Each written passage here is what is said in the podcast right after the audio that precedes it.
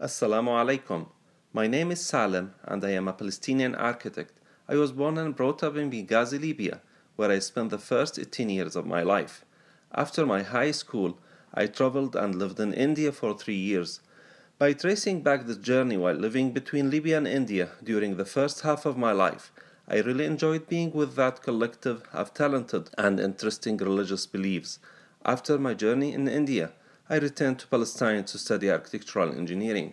As an emergency architect and consultant with more than 15 years of experience, I participated in writing grant proposals and helped manage several reconstruction projects, ranging from primary healthcare clinics and schools to the rehabilitation of houses for families living in marginalized and rural areas in the Gaza Strip. Using my artistic design skills, I also continued to work as a university lecturer teaching foundational and advanced architectural design, landscape, and interior architecture.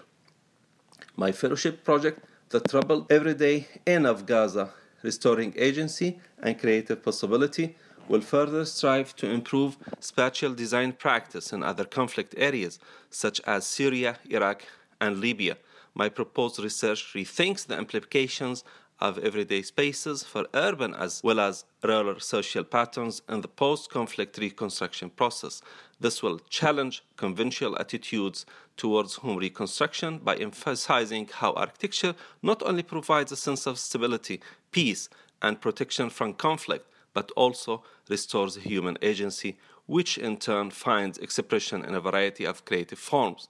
During my fellowship with the Religion, Conflict and Peace Initiative in Harvard University, I'm looking forward to asking more hard questions to take my leadership and capacities to higher levels.